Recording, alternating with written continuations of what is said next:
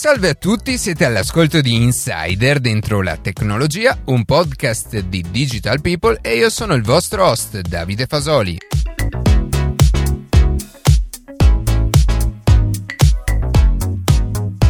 Quando siamo alla guida di un veicolo, fra l'altro luogo ideale per ascoltare questo podcast, spesso non ci rendiamo conto di quanto la tecnologia entri in gioco per proteggerci da ogni genere di pericolo. E proprio di sicurezza stradale attiva e passiva parleremo oggi. Prima di passare alle notizie che più ci hanno colpito questa settimana, vi ricordo che potete seguirci su Instagram a chiocciola dentro la tecnologia e ascoltare un nuovo episodio ogni sabato mattina su Spotify, Apple Podcast Google Podcast oppure direttamente sul nostro sito.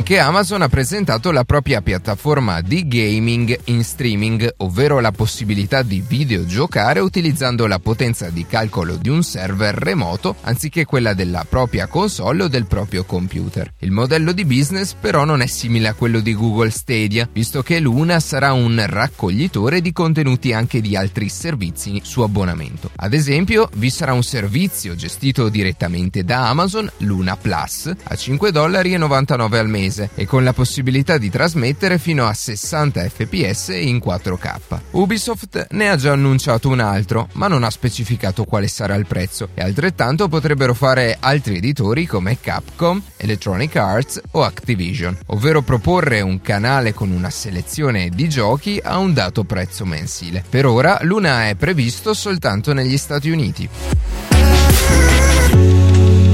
batterie più potenti e una nuova auto elettrica da 25.000 dollari. Sono queste le principali novità presentate nel Tesla Battery Day, che si è tenuto la notte dello scorso 22 settembre. La diretta streaming condotta dallo stesso Elon Musk è iniziata in Italia alle ore 23.30, con alcune comunicazioni rivolte ai propri azionisti riguardanti la costruzione della nuova Gigafactory cinese e la produzione della nuova Model Y, per poi passare infine ad alcune analisi sull'andamento finanziario finanziario della stessa azienda. Successivamente Elon Musk ha annunciato l'arrivo di un nuovo autopilot che sarà disponibile sul suolo americano a partire dal prossimo mese. Diversamente dagli scorsi aggiornamenti, questo nuovo sistema di guida autonoma è stato riscritto da capo, almeno per alcune funzionalità, per consentire alle proprie vetture di raggiungere prestazioni superiori rispetto a quelle attuali. Terminata la prima parte relativa agli annunci di mercato, la conferenza si è spostata sugli obiettivi che Tesla si è prefissata di raggiungere raggiungere entro i prossimi anni. Si partirà dalle batterie, su cui Tesla sembra puntare molto. Le nuove celle presentate nella conferenza porteranno dei netti miglioramenti in termini di capacità, potenza e autonomia, il tutto con una riduzione dei costi di produzione equivalente al 50%. Grazie alle nuove celle più economiche, Musk ha poi garantito che per il 2025 verranno rilasciate nuove vetture a prezzi più accessibili, partendo dal prossimo modello che sarà acquistabile per soli 25.000 dollari.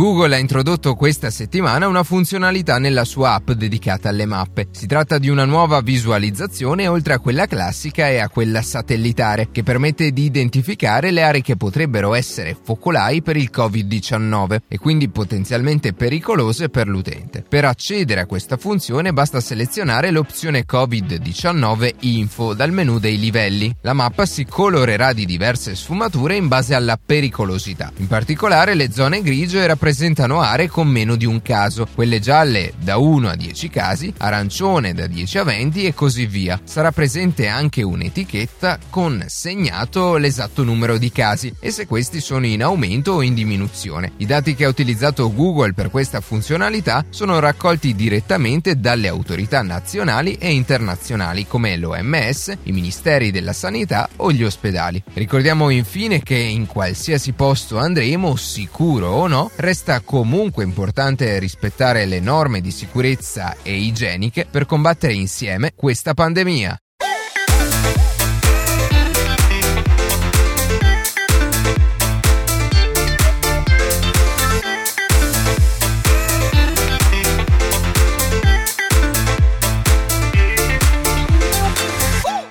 Nell'antichità il concetto di trasporto ha rappresentato per l'essere umano e non solo un ruolo fondamentale per la sopravvivenza generale della specie. Ancora prima della scoperta dell'agricoltura e dell'allevamento, l'uomo si spostava di continuo a causa della variazione delle stagioni e come mezzo di trasporto usava unicamente le proprie gambe. Successivamente però con la rivoluzione neolitica iniziò a cavalcare i primi cavalli, introducendo significative migliorie in termini di velocità, rendimento e carico specialmente con la scoperta della ruota avvenuta presumibilmente nell'antica Mesopotamia e che ha permesso di realizzare i primi carri trainati da animali. Al giorno d'oggi la mobilità ricopre un ruolo ancora più chiave per la società. Con la globalizzazione dei mercati, infatti, efficienti mezzi di trasporto come navi, treni, aerei e automobili sono considerati fondamentali per la crescita dell'economia, dell'urbanizzazione e dell'occupazione. Tuttavia, con un numero così alto di veicoli in continua circolazione, anche la numerosità degli incidenti è aumentata proporzionalmente. Perciò oltre allo studio di nuove tecnologie pensate per rendere i trasporti ancora più efficienti e meno impattanti a livello ambientale, si sta spingendo sempre di più anche sulla ricerca di dispositivi in grado di garantire il più alto livello di sicurezza per i conducenti. Per quanto concerne l'automobile, veicolo più diffuso nelle città di tutto il mondo, ma anche per altri mezzi di trasporto, vengono considerate due tipologie di dispositivi di sicurezza: i sistemi passivi passivi e i sistemi attivi. I primi sono quelli che ci riguardano meno, visto che comprendono tutti quei sistemi meccanici studiati e realizzati per ridurre al minimo i danni di un incidente stradale. La funzione principale di questi dispositivi è quindi quella di tutelare il conducente e i passeggeri, non cercando di evitare l'impatto, ma di renderlo meno pericoloso. Andando in ordine di importanza, il primo sistema di sicurezza passivo, che è anche quello meno considerato, è lo stesso telaio dell'autovettura, studiato appositamente per assorbire assorbire quanta più energia cinetica possibile dall'eventuale impatto. Successivamente troviamo i dispositivi più conosciuti come le cinture di sicurezza, gli airbag, i poggiatesta e nel caso fosse presente un bambino il seggiolino a norma di legge. I sistemi di sicurezza attivi invece si differenziano da quelli passivi per la facoltà di prevenire l'incidente stesso anziché ridurne gli effetti negativi. Da un punto di vista tecnologico questi dispositivi sono decisamente più complessi rispetto alla precedente categoria, ma proprio proprio per questa ragione presentano margini di sicurezza decisamente più rilevanti, per il semplice fatto che grazie a essi gli effetti negativi di un probabile incidente non esisterebbero. Attualmente nelle vetture i tre sistemi di sicurezza attivi principali sono ABS, ESP e TCS. L'ABS, acronimo di una parola tedesca che significa sistema di antibloccaggio, è un'unità di controllo elettronico in grado di evitare l'arresto completo delle ruote dei veicoli, garantendone la guidabilità durante la frenata. In certi casi potrebbe infatti capitare che per una brusca frenata i battistrada del veicolo perdano aderenza andando quindi ad aumentare sensibilmente lo spazio percorso a ruote bloccate. Grazie all'ABS tutto ciò non avviene. Durante la fase di rallentamento questo dispositivo andrà a dosare in maniera del tutto automatica la forza frenante del veicolo, evitando che si blocchino completamente le ruote del mezzo e che lo spazio percorso aumenti pericolosamente. Un altro dispositivo di sicurezza pensato per migliorare la stabilità del veicolo è l'ESP, acronimo inglese di Electronic Stability Control o controllo elettronico della stabilità. Come indicato dal termine stesso, si tratta di un'unità di controllo elettronico montato per aumentare la stabilità delle automobili durante le fasi di sbandata. Se il dispositivo rileva una curva presa a una velocità eccessiva, esso andrà molto semplicemente a regolare automaticamente la potenza del motore e a frenare le singole ruote con differente alta intensità, in modo tale che la vettura riacquisti l'assetto iniziale e che il conducente non perda quindi il controllo del mezzo. Infine il terzo dispositivo di sicurezza attivo degno di nota è il TCS, o sistema di controllo della trazione. Questa unità di controllo elettronico è particolarmente preziosa durante i periodi invernali, soprattutto quando si viaggia su strade ghiacciate o comunque più scivolose del normale. Senza questo dispositivo elettronico integrato nel veicolo, le ruote potrebbero arrivare a slittare pericolosamente pericolosamente, comportando una perdita di stabilità e aumentando le probabilità che si verifichi un incidente. Il controllo automatico di trazione in questo caso è composto da specifici sensori, in grado di rilevare lo slittamento del veicolo e di trasferire l'energia del motore sulle ruote con maggiore aderenza al suolo. Solitamente questa tecnologia si applica alle ruote motrici del mezzo, quindi può capitare che il TCS possa montare i sensori sulle ruote anteriori, posteriori o su entrambe. Altri sistemi di sicurezza attivi ma non meno importanti sono l'ISA, acronimo di Intelligent Speed Adaptation, che consente di ridurre in automatico la velocità dell'auto in caso di superamento dei limiti imposti sulla strada. L'assistenza che fornisce tale tecnologia può essere in questo caso sia attiva che passiva, a seconda che ci sia un semplice richiamo vocale al conducente oppure che vi sia un intervento automatico da parte dell'ISA per ridurre la velocità, in questo caso maggiore del limite vigente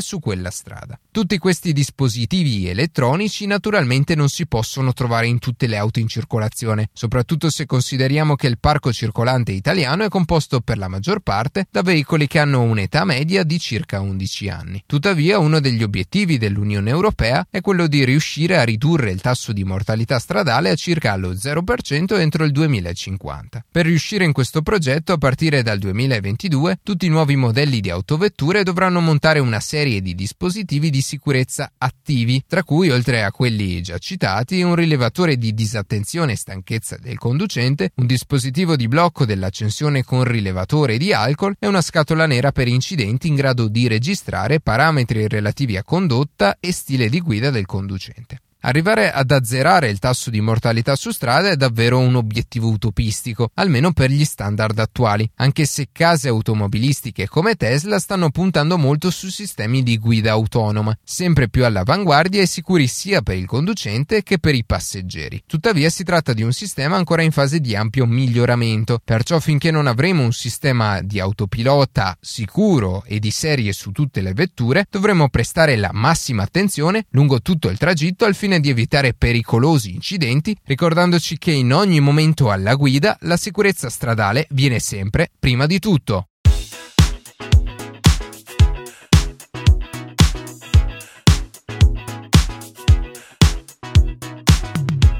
Così si conclude questa puntata di Insider dentro la tecnologia. Io ringrazio come sempre la redazione che ogni sabato mattina ci permette di pubblicare un nuovo episodio. Per qualsiasi tipo di domanda o suggerimento scriveteci a redazione chioccioladentrolatecnologia.it, seguiteci su Instagram a chiocciola dove durante la settimana pubblichiamo notizie e approfondimenti. In qualsiasi caso nella descrizione della puntata troverete tutti i nostri social. Se trovate interessante il podcast condividetelo, che per noi è un ottimo modo per crescere e non dimenticate di farci pubblicità. Noi ci sentiamo la settimana prossima.